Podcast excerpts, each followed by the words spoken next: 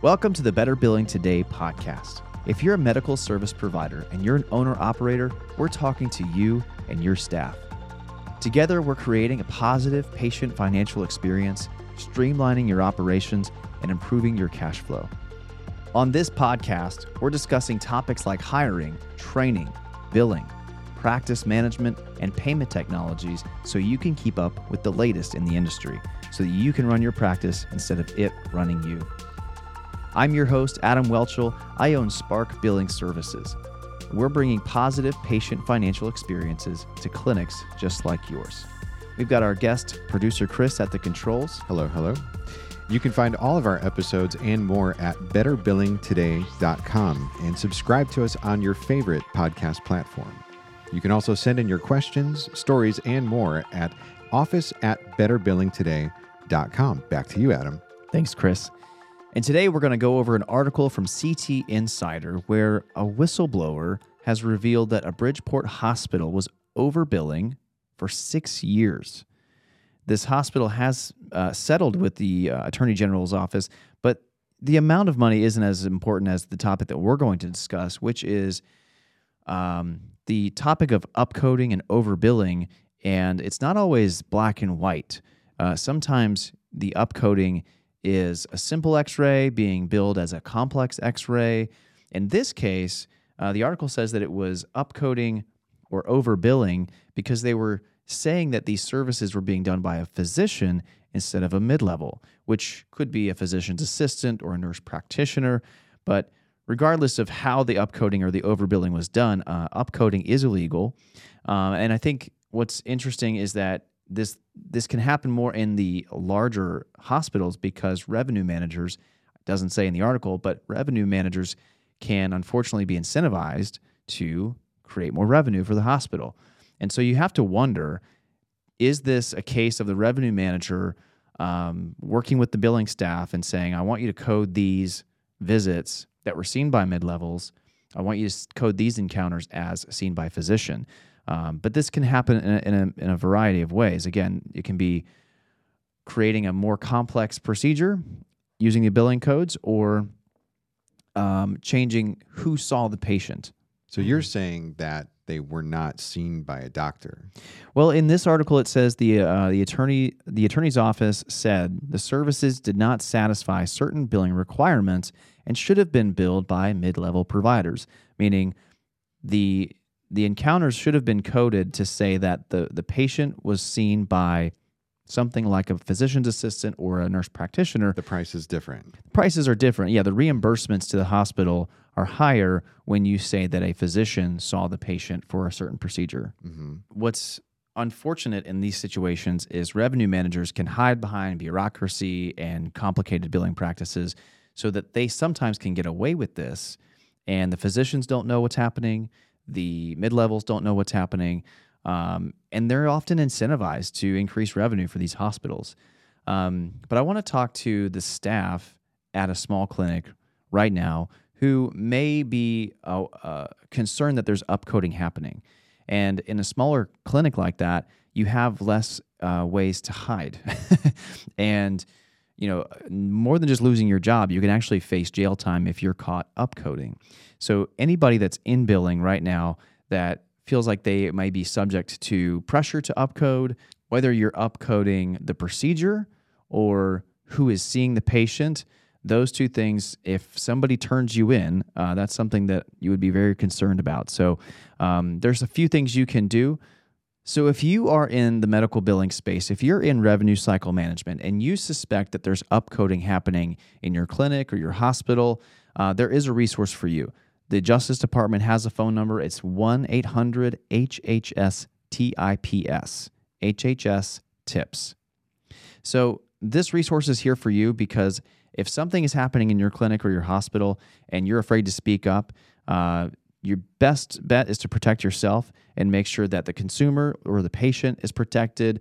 The, the government entities that are there providing this assistance for the patients, that we're not stealing money from the government. Uh, and you, again, avoid jail time, avoid losing your job. Um, th- this article that we referred to actually, the whistleblower had to leave the company um, we don't know that they had to leave because of this, but it was reported by somebody who no longer worked at the hospital. Right. Um, and they're now a realtor. She's she's a realtor now. Yeah. This it says this was going on for over a six period time. Yeah, this was happening from 2014 to 2020. Right. Uh, but yet it didn't come to surface until 2023. Maybe the report started in 2022. Who knows how long these things take? But um, the the owners and the and the board of this medical group, you know, they come out and say we want to withhold, you know, the best practices and compliance and the industry standards, but they had no idea this was happening. So Right. revenue managers have a lot of control, and it seems like even in large hospitals, if your audits and your compliance and your controls are not, um, you know, rigorously updated and, and scrutinized, that you can unfortunately get away with with overbilling. So you're saying that perhaps the larger the organization, the easier it is for some of these things to take place and occur and maybe even hide without the knowledge of people you would think who would know. Yeah, uh, verywellhealth.com has an article on on billing codes and how upcoding happens. Um, but you know, it does. They do talk about in this article that administrators who run healthcare systems can benefit professionally when the profits of that hospital are impressive. Uh, unfortunately, instead of just getting more patients and using your marketing dollars and having good service, you know, you can use upcoding as one way to increase your revenue by cheating the system. um, Please don't do that. please don't do that. Um, but you're right. You know, they um, they can hide behind some of this bureaucracy and and comp- the complexities of medical billing to sort of hide and, and skirt the uh, the truth in this in these scenarios. What about a small clinic? What what what do they take away from this? if you're an owner operator, I would really encourage you to be aware of the potential uh, of upcoding in your business in your practice because if you've ever incentivized anybody in your company to um, optimize revenue, that vague statement needs to be clarified, and you should be auditing and have an outside firm check your coding, check your billing, you know, look at the the charts and make sure that there is consistency between what's been written in the chart and what's been billed to the insurance company and these government payers. Because um, if you've incentivized a revenue manager to you know, improve the business and improve cash flow, well, unfortunately, upcoding is one of those ways that they can do that, and you may not even know.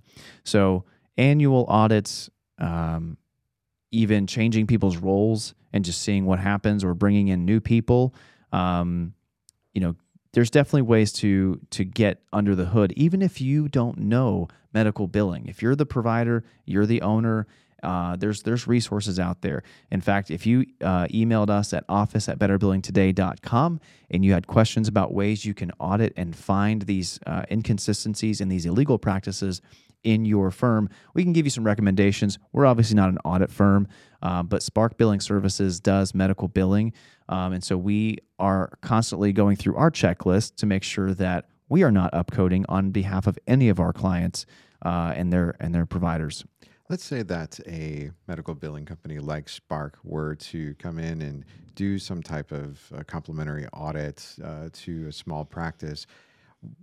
How would they be able to detect the difference between mistakes, just kind of general negligence, and spotting perhaps some deliberate upcoding?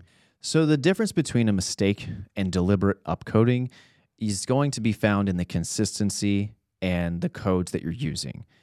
If you know that you only offer these simple x rays or these simple procedures, and you can see a consistent pattern by certain people uh, who are charging more uh, and upcoding, then that's a sign that there is some fraudulent activity. Now, whether it's a sign of fraudulent activity or not, it's still upcoding, and that needs to be corrected either through training or uh, termination. But it is upcoding no matter what it is, whether it's in um, deliberate or not. The other way to look for um, upcoding is to find out um, if the services that are you know the patient's receiving, not just the X-rays and the and the procedures, but who is seeing the patient.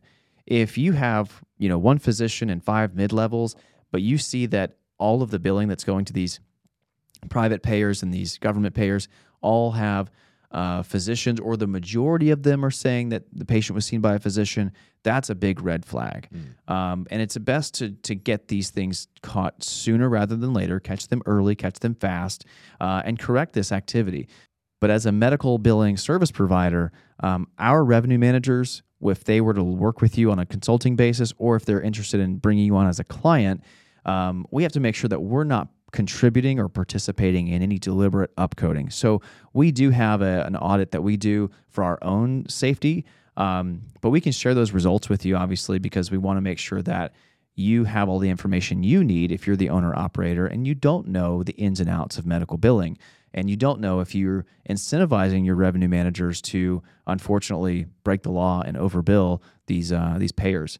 So there's some resources again that are going to be in the show notes. You can always email us at office at betterbillingtoday.com. If you have a story, a question about upcoding, overcharging, and resources for how to uh, look for this practice happening in your clinic.